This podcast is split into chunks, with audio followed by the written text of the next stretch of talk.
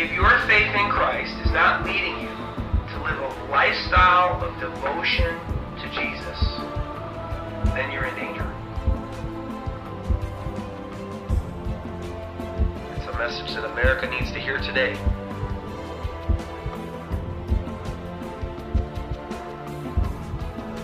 Not everyone who says to me, Lord, Lord, shall enter the kingdom of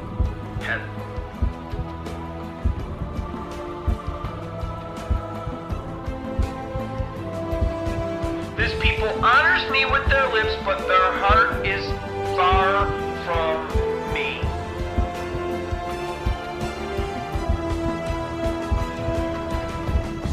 Inwardly, they live like the world, and they don't follow Christ.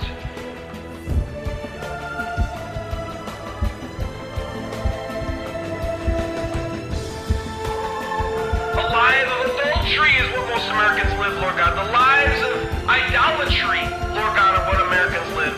And yet, for all this, your hand is still outstretched, still, Lord God. You're still calling people to repentance. You're still calling the 76% of deceived Americans.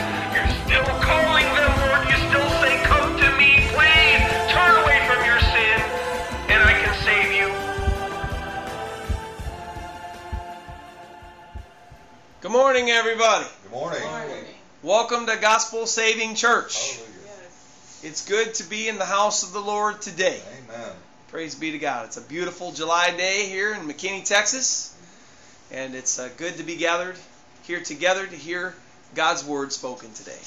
So I'm so thankful that the Lord has brought us here today. I'm so thankful. Um, I want to welcome anybody that's joining us online from anywhere that may be listening to our internet uh, SoundCloud cast or come on the website and you hear our sermon on the website, gospelsavingchurch.com. In case you're interested to come and uh, check out the church or check out the website, gospelsavingchurch.com.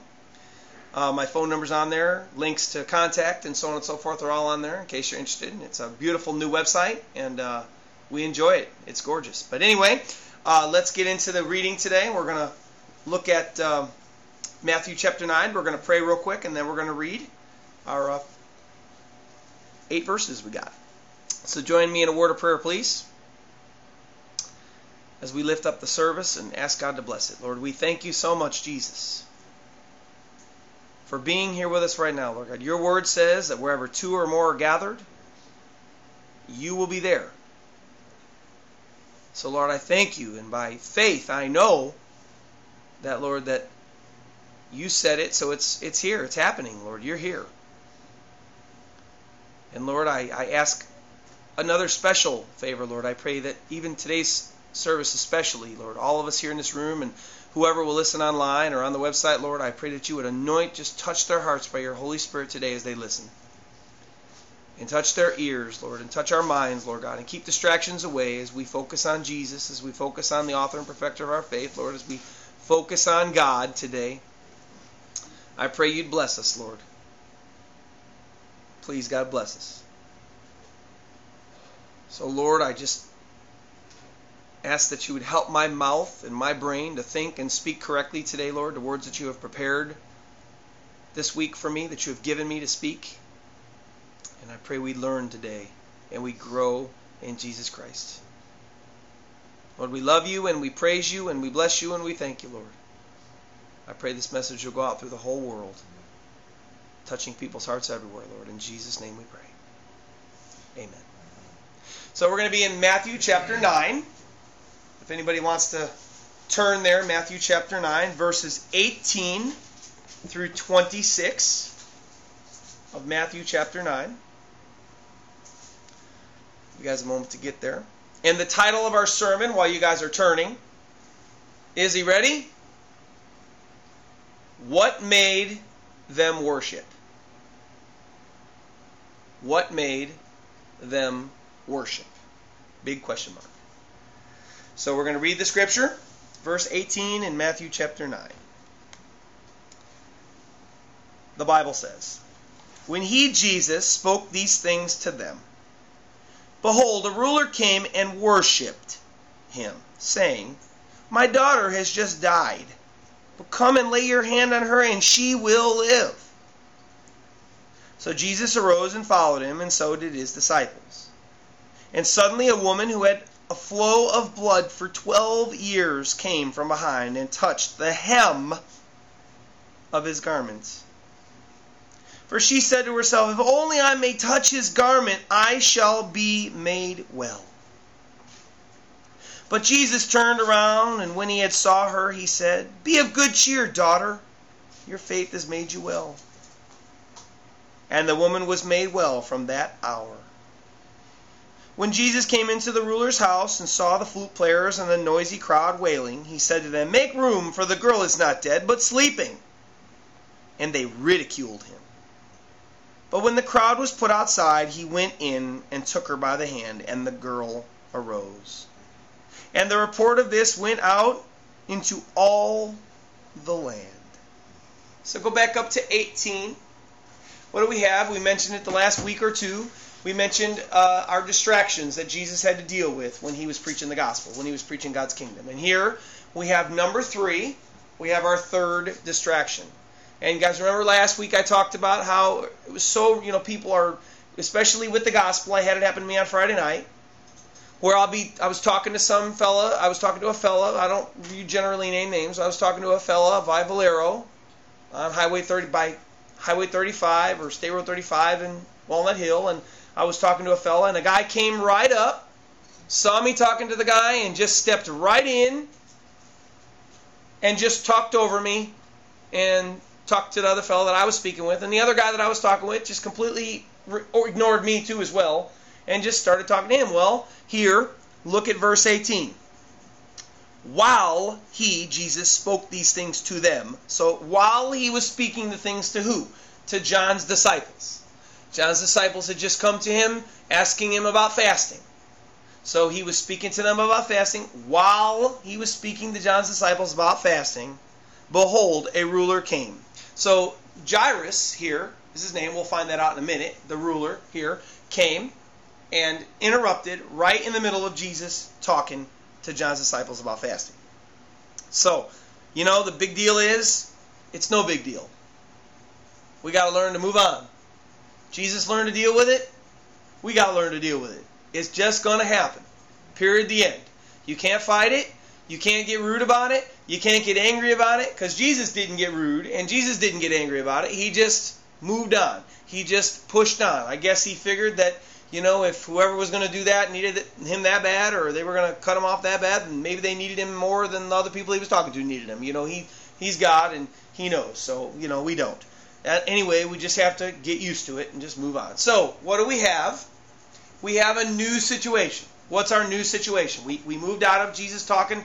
Number one, we had Matt, Jesus talking to Matthew, the tax collector, with all the people, and then the Pharisees coming. Number two, distraction. We had John's disciples coming and question about fasting. Number three, distraction. We had this uh, ruler of the synagogue come and talk to Jesus, and he, he comes to Jesus and he gets down and he starts worshiping. We have a new situation. And what is his request? that Jesus only do the little thing called raise his daughter from the dead. Just just a little thing. Just a little just a little request that these guy this guy had for Jesus. So as I mentioned earlier, I didn't mean to mention it, but I know the information ahead and probably so do you. But so we can get a little deeper in our message, we have to go to Mark 5:22 and Mark tells us a little extra detail about this situation than Matthew gives us. And Mark 5:22 says, "And behold, one of the rulers of the synagogue came, Jairus by name." So that's you didn't have to go there if you didn't want to. Just Mark tells us a little bit extra. Mark tells us that the ruler that came to Jesus this day, for this time, his name was Jairus. So he tells us another thing. He also says that he was a ruler of the synagogue but we'll refer to this ruler of the synagogue as Jairus from this point on. So if you hear me say Jairus all throughout the sermon, you'll know that that's the guy we're talking about in our sermon today. So let's read the rest of verse 18.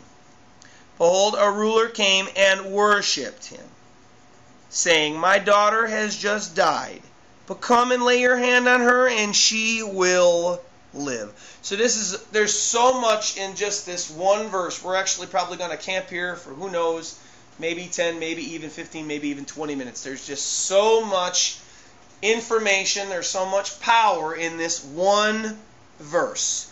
The first point I want to look at was Jairus, notice, was, like Mark tells us, a ruler of the synagogue, a ruler of a synagogue. This is very, very, very, very important. Why? Well, in, in one of my many Bible tools that I use to help me understand the Bible and get definitions and so on and so forth, there's one called Thayer's Lexicon. And in Thayer's Lexicon about a ruler of the synagogue, it tells us that they were to select the readers or teachers of the synagogue, one, two, examine the disclosures of the public speakers, three, see all things were done in decency, decency and accordance with ancestral usage. So they had to make sure, basically, they were like the overseer of the synagogue. They made sure all the stuff that was coming into the synagogue, the people that were going to come in and read that day, to make they were going to make sure that the people that were going to talk about whatever they were going to talk about that day were going to do it according to Bible or in their day Tanakh, you know, standards. It had to be accurate. They couldn't just get up there and start uh, preaching, uh, you know, some other god or so. This so a ruler of the synagogue had a very important role in a place where Jews went to, you know, serve God in what they would be like their church. He was a pretty important guy. So, what, why is that important here? Well, because he came and he bowed down and he worshiped Jesus and he made a request. Now, if you remember Matthew chapter 9, verse 3 and 11, let's recap them real quick. 9 3, where the Bible says, And at once some of the scribes said within themselves, This man blasphemes. And then again, 9 11, we read, And when the Pharisees saw it, they said to, to his disciples, Why does your teacher eat with tax collectors and sinners? So the religious leaders of the day weren't really starting to like Jesus at this point. They were kind of coming against Jesus. They were kind of speaking some bad things against him. So now we have a ruler of the synagogue coming and being a part and coming to Jesus. And although Jairus wasn't a rabbi or scribe or Pharisee, he was a leader of one of their holy institutions. Okay? And if you remember correctly, like I said last week, although Mark also tells us that there's a, a, a multitude of peoples here, remember these distractions were one right after the other, right after the other. So, in essence, these distractions were very closely following one another. So, most likely, if not almost 100%, the Pharisees that had just questioned him before John's disciples came to him, as well as John's disciples would have been there, all saw him do this. They all witnessed Jairus. They all knew him. He was a ruler of a synagogue. They knew the synagogues. That's where they went to church. There were a lot of synagogues, but being a Jewish ruler or Jewish Jewish leader in the church, they would have known the leaders of the synagogues. Like today, very common today. I, as a pastor, know quite, I've heard of and know the names of quite a few of the pastors in my area. They would have known Jairus as a leader of the synagogue. So, they would have seen him. Why is this huge? Look at what he did. Remember, he was on the sea in this whole time. He was kind of on the sea by in in uh, in Matthew's house, but that was kind of by the Sea of Galilee. Okay. Number one, he does it in the open. He comes right up to Jesus in the middle of a multitude of people. Number one. Number two, as I already mentioned, he did it in front of all his religious peers and all the religious authorities. And number three, he worships and makes a request of Jesus. So I say, when I say it was a big point, I say this because Jairus had a lot to lose by coming to Jesus the way that he did. Why do I say that? If you guys remember, we're not going to go there. It's just one verse I'm going to take out of it. I'm going to describe the story. In the Gospel of John, chapter 9, I'm not going to go through the whole story. I'm not going to go through the whole account. We read of another account where Jesus heals a blind man from birth. So he heals this blind man from birth, and the guy is so excited, and the people that start seeing the blind man know, and that's the blind man from birth. Wait a minute, he can see? What? How did that happen? So they take the guy and they bring him to the religious leaders in probably a synagogue. So the guy, the religious leaders or Pharisees, scribes are questioning this man.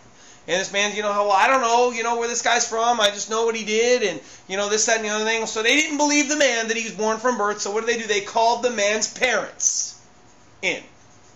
They called the man's parents and they said, "Hey, come on in," and you know, and then they start questioning his parents.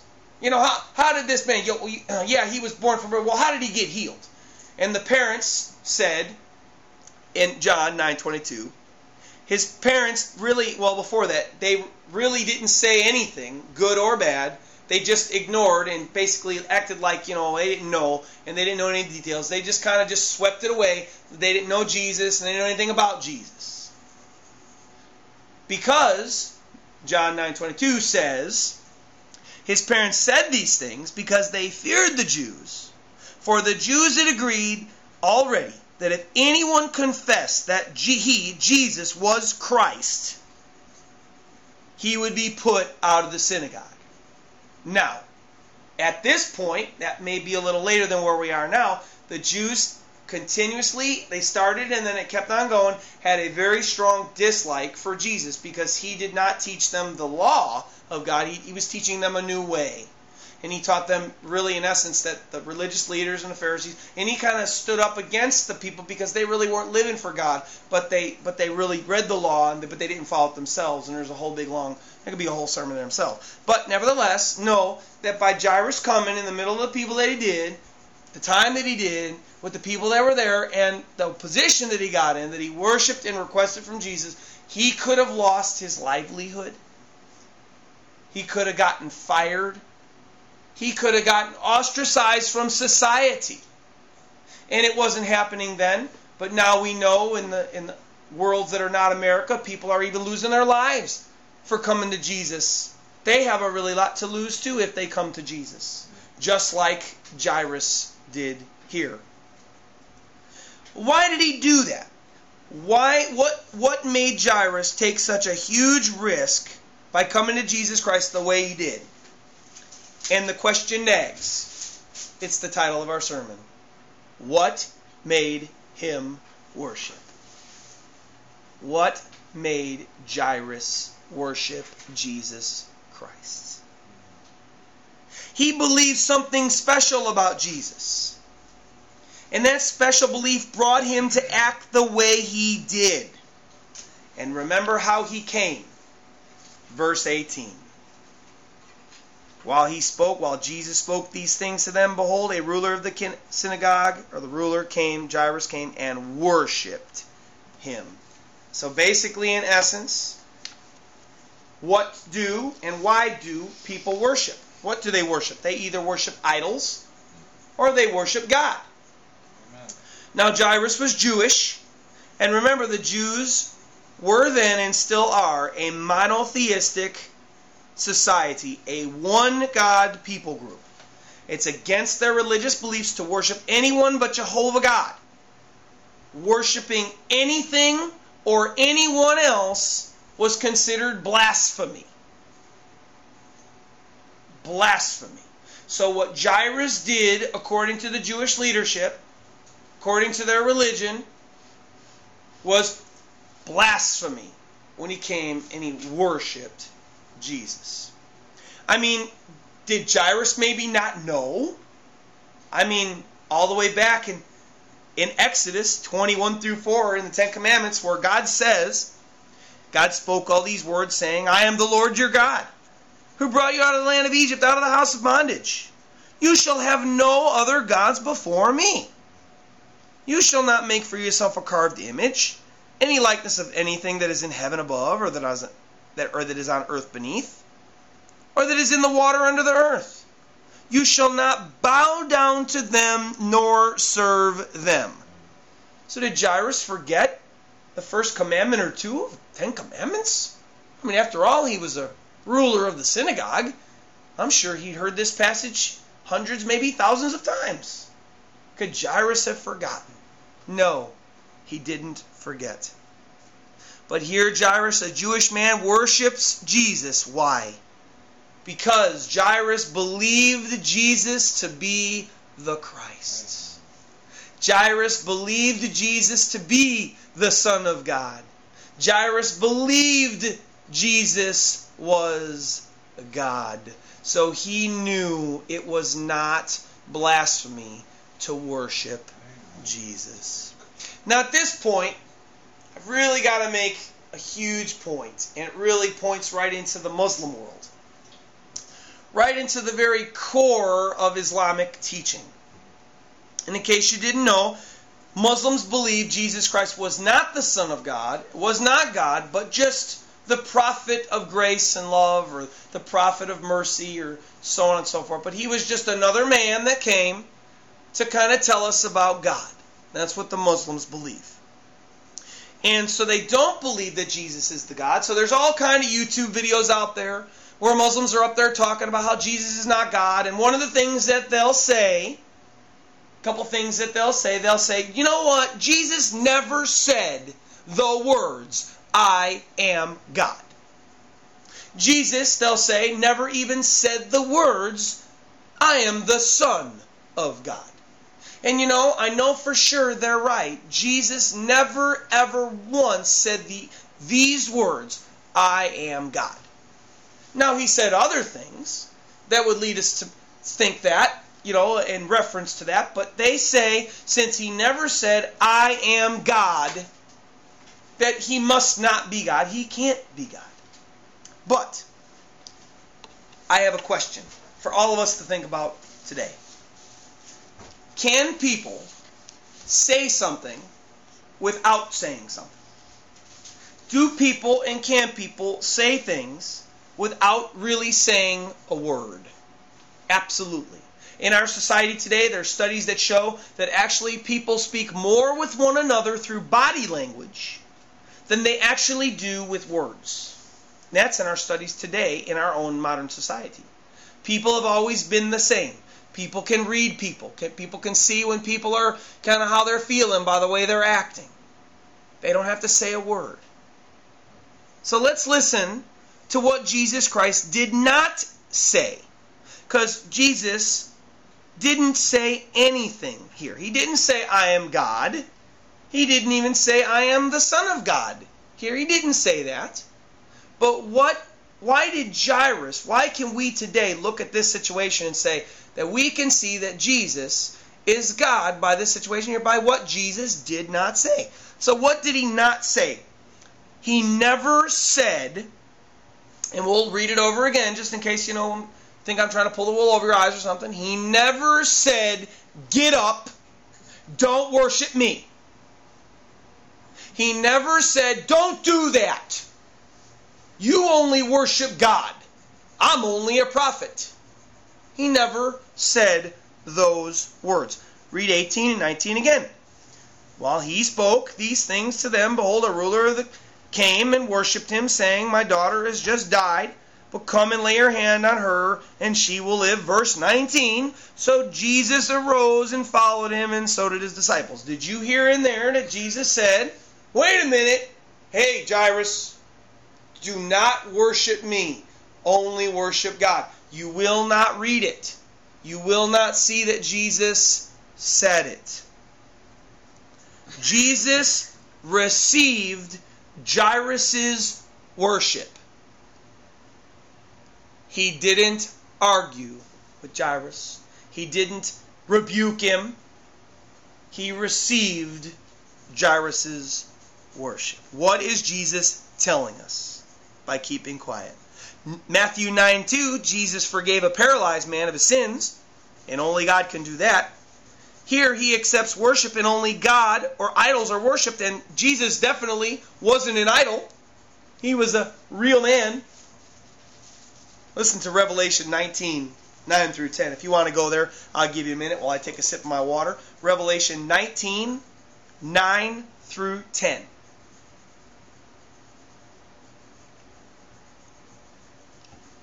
Hope you're there. I'm going to go ahead and read it. Revelation 19:9 through 10. Then he, John, or he, the angel, said to me, John, Write blessed are those who called to the marriage supper of the Lamb. And he said to me, These are the true sayings of God. And I, John, fell at his feet to worship him. But he said to me, See that you do not do that. I am your fellow servant and of your brethren who have the testimony of Jesus. And then he declares boldly, and it's all one sentence. You know, it's just two words. Worship God. So an angel meets with John when John is having his revelation. That is the book of our revelation. And John is up in heaven. He's talking with this angel about being there and so on and so forth. Seeing things and things, seeing things into the future. And the angel says to him some things, and John says, Wow, and he worships the guy. And the angel rebukes John for worshiping him and says, Get up! Don't do that! Only worship God! So even the angel refused this worship and confessed God as the only one John should worship. Now, Jesus here received Jairus' worship and his request. Now, Jesus was a Jew. Jesus was considered an amazing teacher that made people just be in awe when they heard him teach. People were amazed and astounded at the words that Jesus spoke. Mark 6 2, it says, And when the Sabbath had come, he began to teach in the synagogue, Jesus. And many hearing him were astonished, saying, Where does this man get these teachings? Notice they were astonished. And what wisdom is this which is given him that such mighty works are performed by his hands? So Jesus went around and he taught things about God. And a little later on, they actually say, just right after this, they say something bad about him. Isn't this just Jesus, the son of Joseph, the carpenter? But they, he was astonished. People were astonished at Jesus' teaching. So could Jesus, astonishing people with his teaching about God, and he received God. So either here, he received Jairus' worship. Either here, A, he was a blasphemer, because he received worship from Jairus. B, he was a lunatic and a crazed fool, because really only somebody like that is going to take worship. I mean, you were in the midst, he's in the midst of the land of Israel. I mean, Jews took worshiping one God pretty serious. You go to worship somebody else, you could have been stoned. You get angry. You don't worship anybody but God. Get up. What are you doing? Or B, he was really God Almighty. C, excuse me. He was really God Almighty. You have to make your choice. My main is my mind is made up.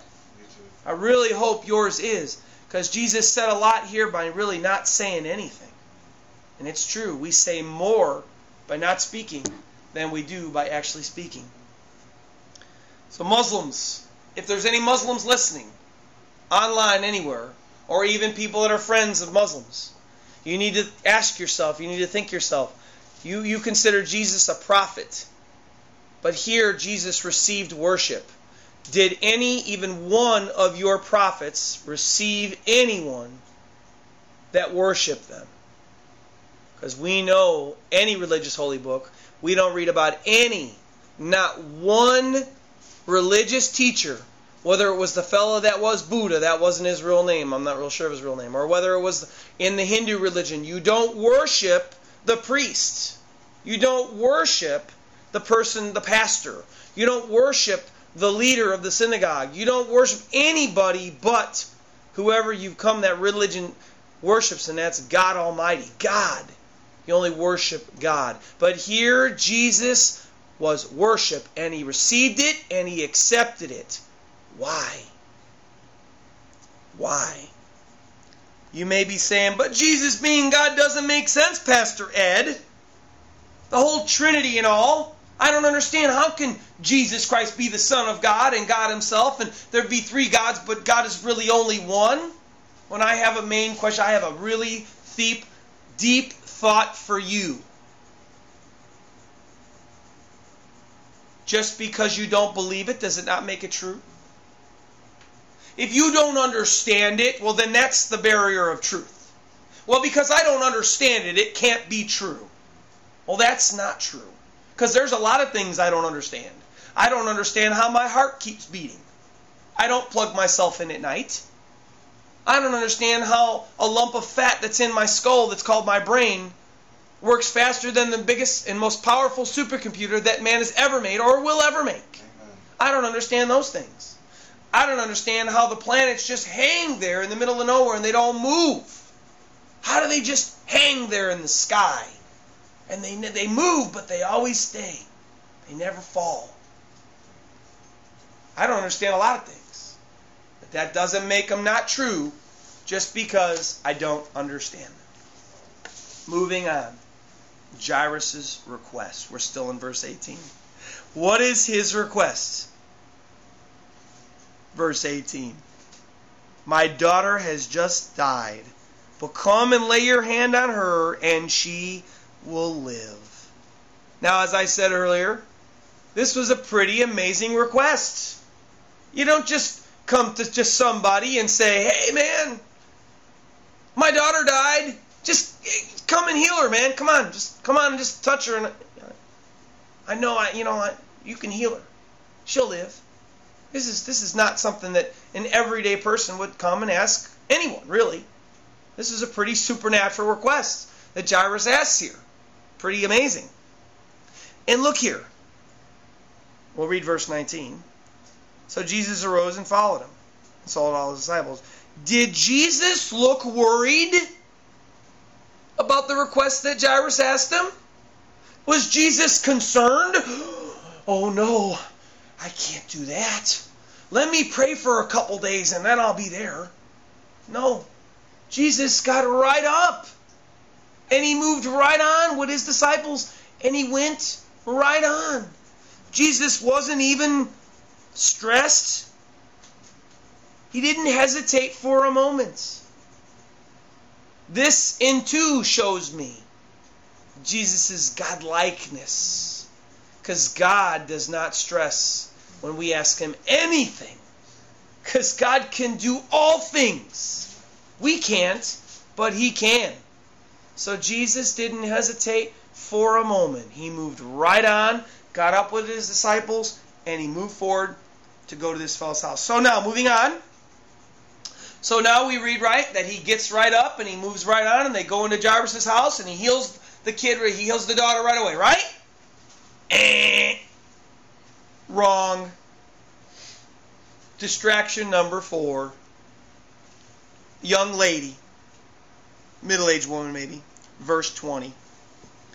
So they're going, and suddenly a woman who had a flow of blood for 12 years came from behind and touched the hem of his garment. For she said to herself, If I only touch his garment, I shall be made well. So, what do we see? We see a really desperate woman come to Jesus. She's extremely desperate. And how does she come to Jesus? I almost missed this one until just very the very night of last night God came to me and he told me the title of today's sermon because I didn't have it all week long. And then I looked it up and Googled it or Binged it, whatever you want to call it. Look at how she came to him. What does it say that she did? She came from behind and touched the hem of his garment. In case you're curious, you can Google it or Bing it when the service is over, whatever you want to do. When you have to touch the hem of someone's garment, you have to get down on the ground to do that because the hem is by your feet. So this woman came, and I'll say it the way I saw it this morning when I looked at the picture, or last night when I saw the picture, excuse me. The woman came and fell down in the back of him and touched his garment. So this woman came and worshiped him too. Because you just don't fall down toward anybody. Why didn't she touch his back? Why didn't she just swip his arm real quick? Why didn't she just grab the little thing that was around his chest? Just touched it real quick. He would have never known. She didn't have to fall down. There's a lot of reasons for that, but we're only going to get to this one.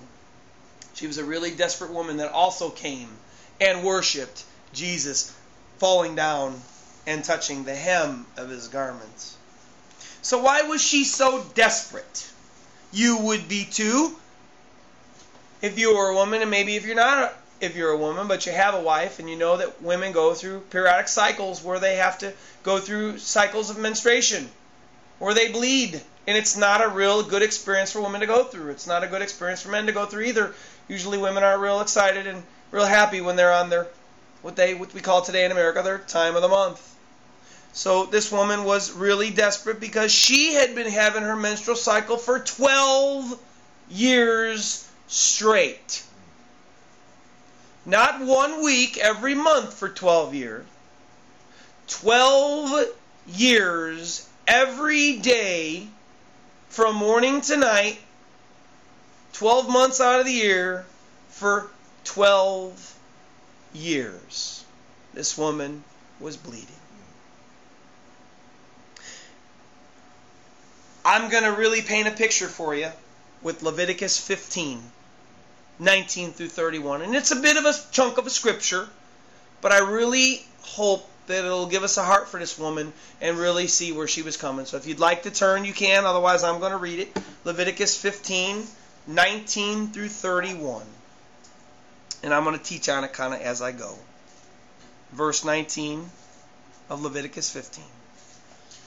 If a woman has a discharge, and the discharge from her body is blood, she shall be set apart seven days. Mm-hmm. Notice how the Bible just said that the woman will be set apart for the seven days, because that's generally as long as a woman's cycle will last. Seven days she was set apart.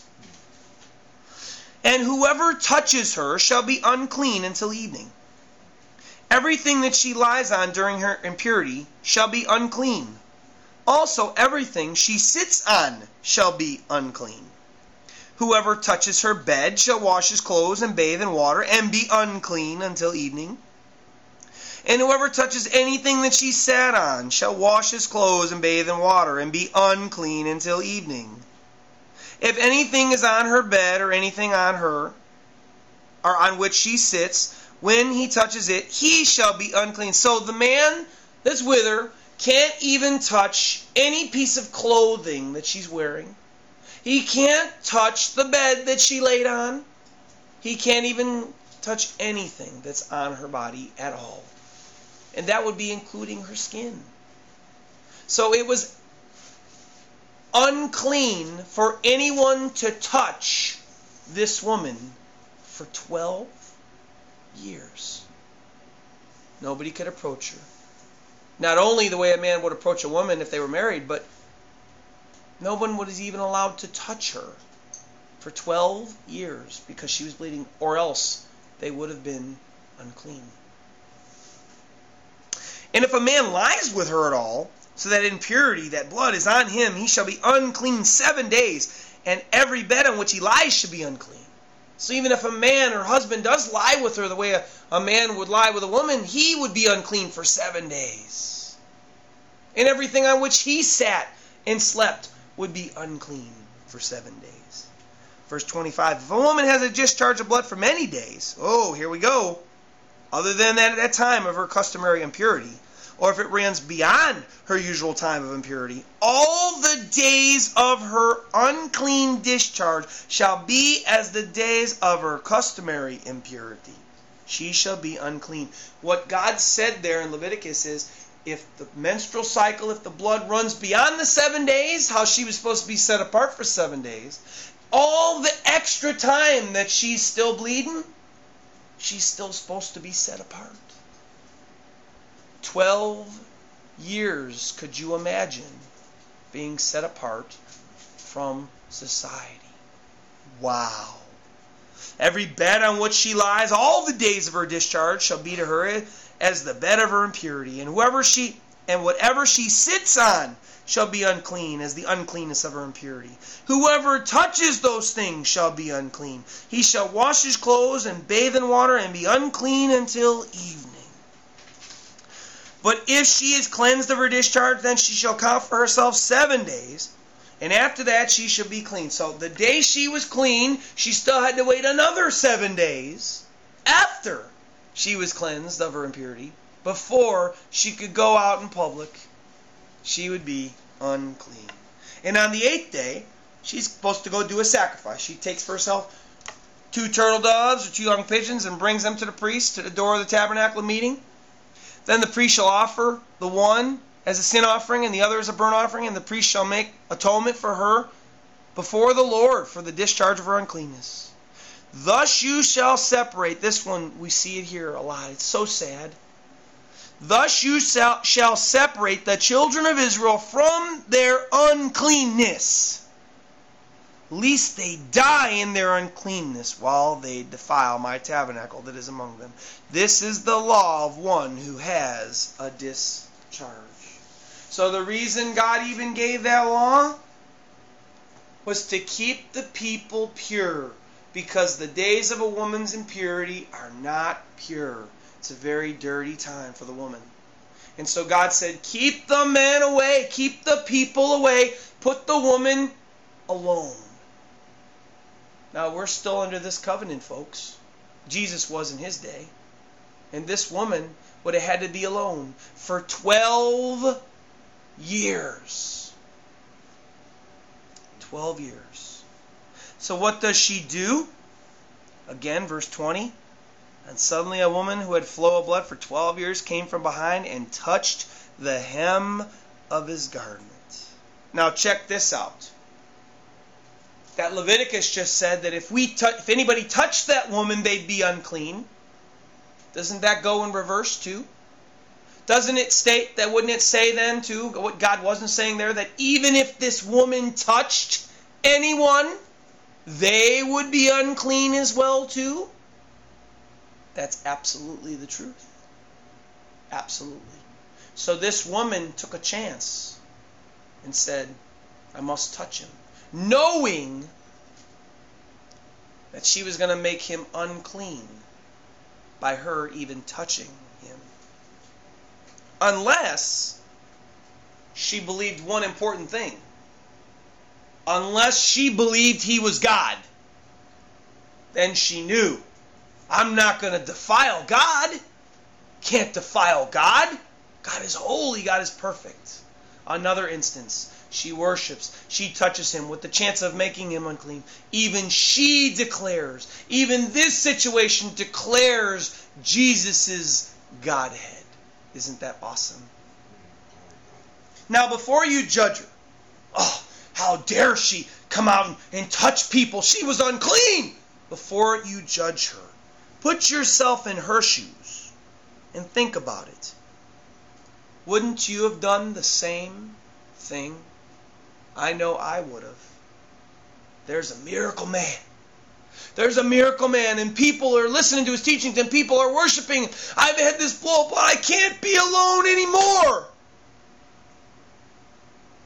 I just gotta go touch him. I just got to see him. I don't care that I don't I don't care I'm not supposed to be outside. I just have to go. I just have to touch him. Desperate times, don't we say today, call for desperate measures. This woman was in a desperate time. And she called upon herself to do a desperate measure. And her reason for doing it was verse 21. For she said to herself, If only I touch his garment, I shall be made well. Translation, I believe with all my heart and soul that God is so powerful in this man that if I just can touch the hem of his garment, I can be healed. And what did her actions get her? Verse 22. But Jesus turned around, and when he saw her, he said, Be of good cheer, daughter your faith, your belief in me, your trusting me with this, your step of faith to just to even come in for me. I'm sorry I added that. Your faith has made you well. And the woman was healed. She was made well from that very hour. Now, you know, Jesus being a very religious man, he could have rebuked her. He could have said, How dare you, woman?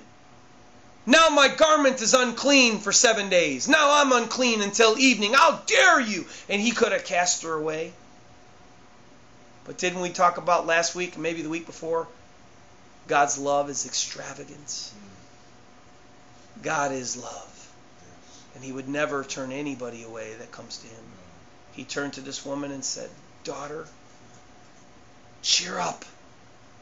So she was in a depressed attitude. Wouldn't you be? 12 years in isolation. She was depressed, but she had hope in Jesus. He says, Daughter, be of good cheer. Your faith has made you well. Go. And she was healed from that moment on. Wow. All right. Back to Jairus. The scene switches, verse 23. Let's read it.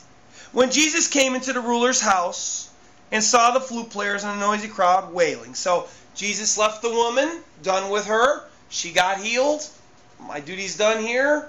They pushed on, they moved on, they kept walking. Mark gives us a little interesting detail more too about that. We're not going to bring that up, but if you'd like a parallel passage to this scripture, you go to Mark 5 and you can read it, and very, very a lot of things to see there. A lot of awesome little details that Matthew left out. So Jesus comes and he takes that trip and he walks in and he sees what? He sees a scene of mourning. Everybody in the house was sad. Why were they sad? Of course, like I just said, Jairus was a ruler of the synagogue. Imagine a pastor or a leader from a church, big church, and then his daughter or son dying. Well, of course, the whole congregation is going to come together and they're going to mourn. Oh, boo hoo, oh, she's died, and they're going to be sad. The Bible talks about times of mourning when people die, and God even gives people a lot of times to mourn for when people die. So, of course, they were mourning. They were sad. Oh, verse 24 Jesus sees them and he says, let's read it, and he said to them, Make room! So please move out of my way. For the girl is not dead, but sleeping. And they ridiculed him. What was Jesus' response to that? But when the crowd was put outside, Jesus' response was, Get out. You're going to ridicule me? I'm telling you that she's going to be alive, that she's that she's really alive. It's no big trouble. Don't worry about it. And you ridicule me? He puts him outside. Why does Jesus put him outside? Why did Jesus put him outside? Why? His response was he put him out, right? Well, there's power in belief in Jesus and the things he can do, and there's power in unbelief in Jesus and the things that he can do. If you just refuse to believe the things that God can do through Jesus Christ, God's going to put you outside too while he does amazing things. We already talked about Mark 6 2, where they were so amazed and they were blown away by his teachings. But if we move past that Mark 6 2, just a couple more verses down, Mark talks about how they were offended with him because they just called him the carpenter's son. But then Jesus answers them and says in Mark 6 4 through 6, A prophet is not without honor except in his own country, among his own relatives, and in his house. And then verse 5 says, Now he could do no mighty works there except that he laid hands on a few sick people and healed them and he marveled because of their unbelief. So, in the town where they did not believe that he was who he said he was, in a town that believed that he could do nothing, that he could not heal at all, Jesus' power was limited for those people that just wouldn't believe. They limited God's power in themselves. Not that God could not heal them, but they just would not believe. So what was the result? In that town, only a few people were healed because of the power of these people's unbelief for themselves. So here we see the same thing. Jesus is going in to heal this man's daughter. Everybody in the whole room, get out of here. What are you talking about? You're crazy. You can't do that. They ridiculed him. It doesn't say what they said to ridicule him, but I can only imagine. I can only imagine the things that they were saying. So he puts them outside. As I said again, there's power in belief in Christ and his abilities and powers and what he can do, and there's power in unbelief in Christ in his, in his abilities and his powers. Here they doubted Jesus' ability to heal this young girl, and he put them out so that the power of their unbelief would not get in his way to heal this young lady. What a shame when we just refuse to believe the power of God in Jesus Christ and not believe the things that Jesus can do. And I want you to stay away from that. Please, folks, stay away from that. Jesus is God, and Jesus is the Son of God, and He can do all things. Nothing is too hard for Him. Just believe. Just believe. Just believe. Because you don't want God to do a mighty miracle around you. But then because you didn't believe He could do it, He's going to put you outside and then do the miracle. I want to be part of that miracle. I want to be part of that healing. I want to be a part of that awesome thing that God is doing. I don't want Him to put me outside. So just believe. So once the believers were put out, verse 25, but when the crowd was put outside, he went in and took her by the hand, and the girl arose. Woo, that's awesome. And what was the result of that healing? Verse 26.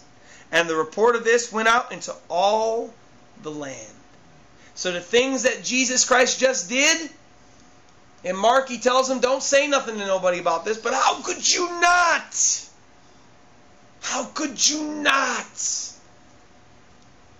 I had some awesome things, me and my brother in Christ had some awesome things happen to us on Friday night while we were ministering the Word of God, of Jesus Christ.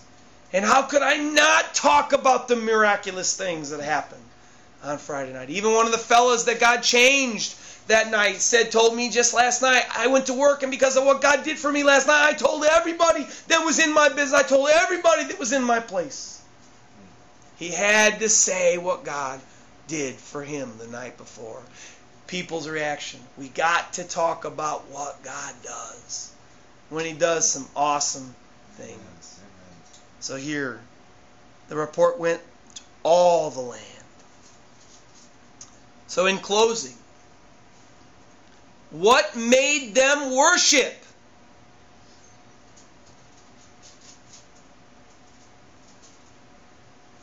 They believed that Jesus Christ was really the Son of God, that He really was God in human flesh.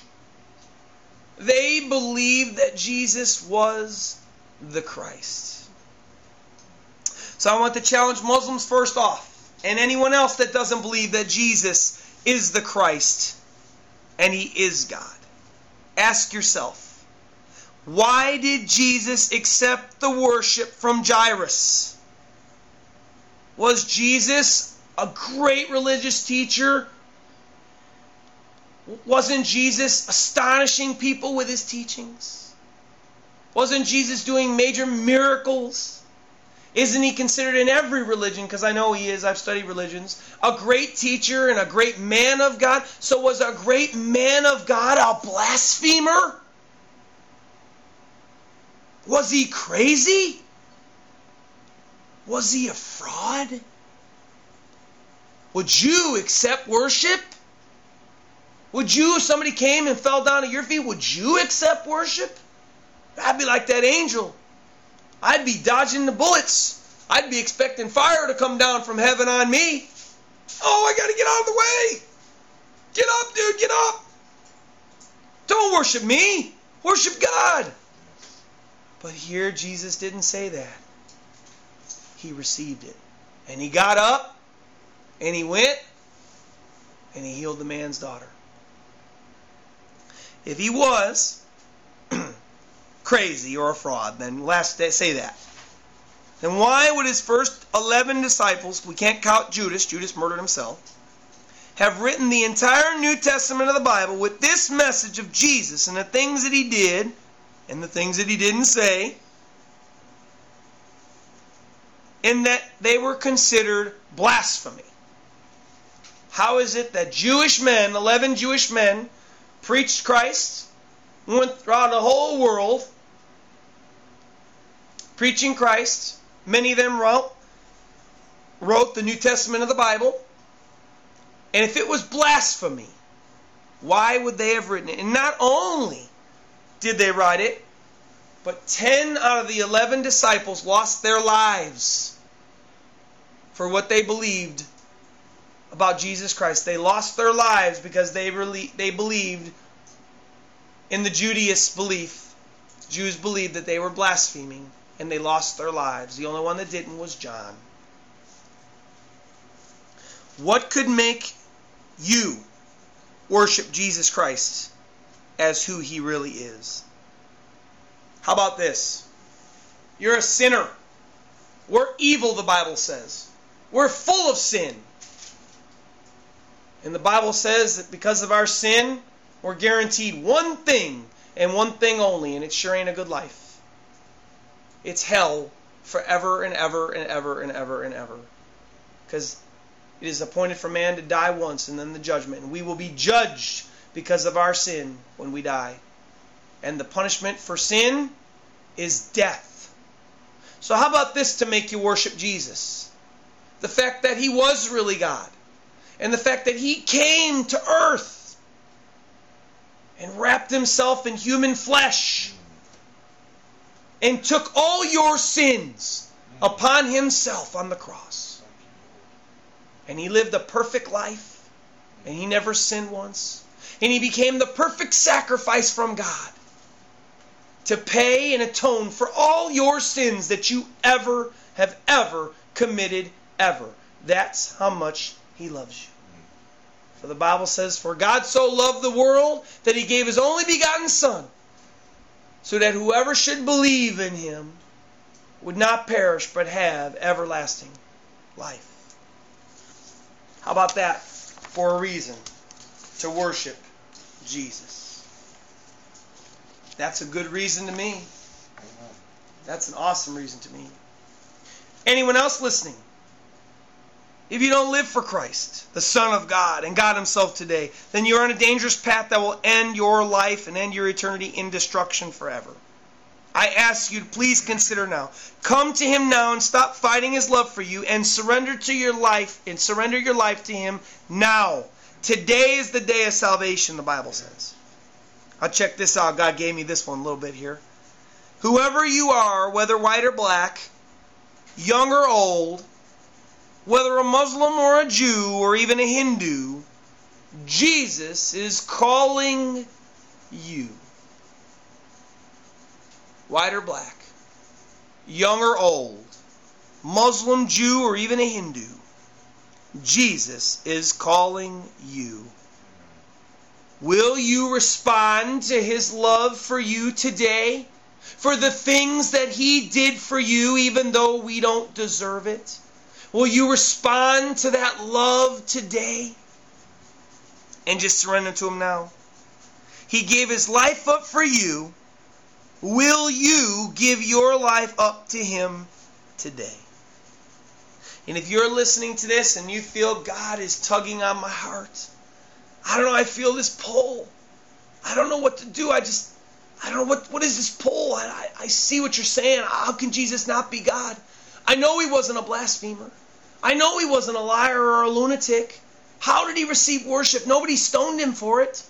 Religious leaders got mad at him, but the people, they, they loved him and he loved them. And he took their worship. How could he not be God? How do I respond?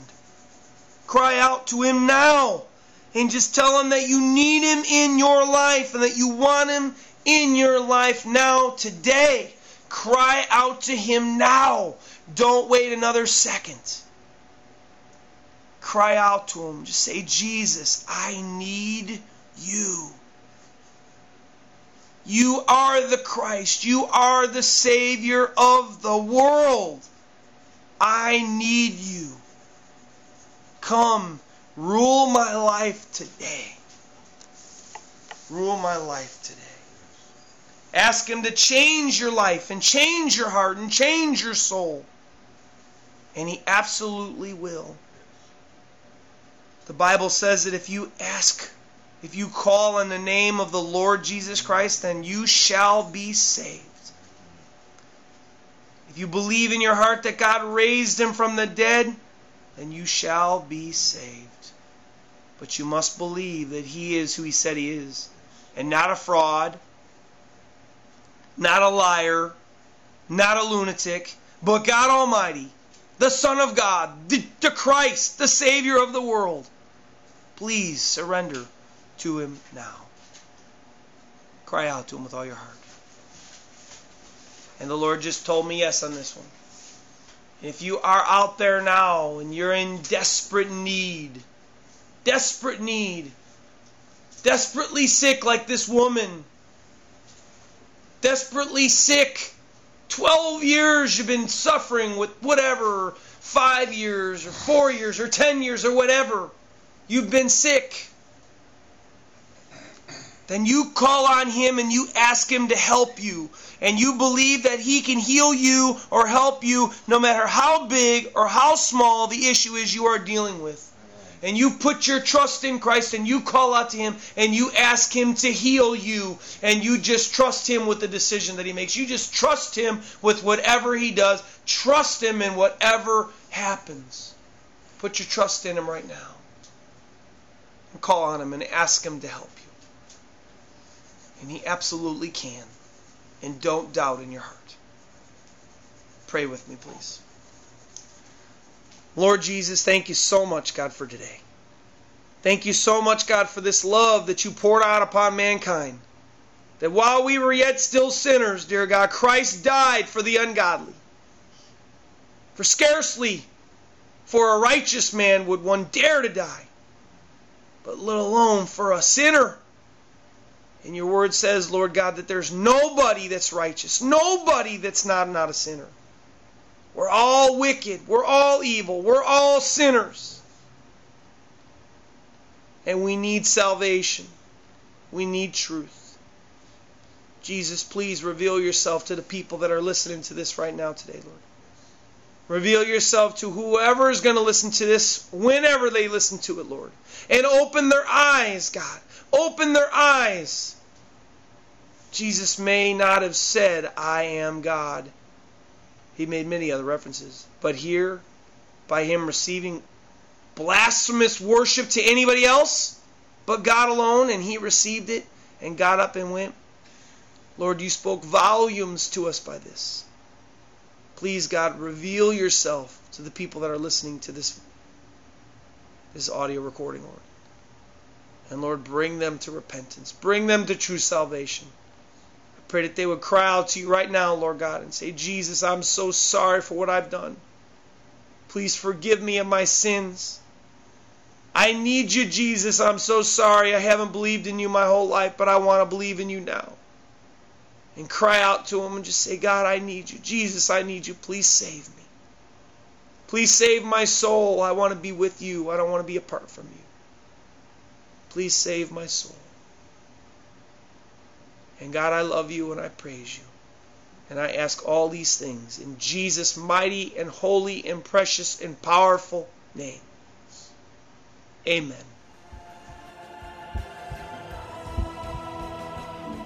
We would like to thank everyone who has joined us today to listen to Pastor Ed Spagnoli bring us more biblical truth as he preaches verse by verse through the Bible. It is our prayer that you are encouraged and challenged to respond to the word of the Lord today, as one life will soon be passed and only what's done for Jesus Christ will last.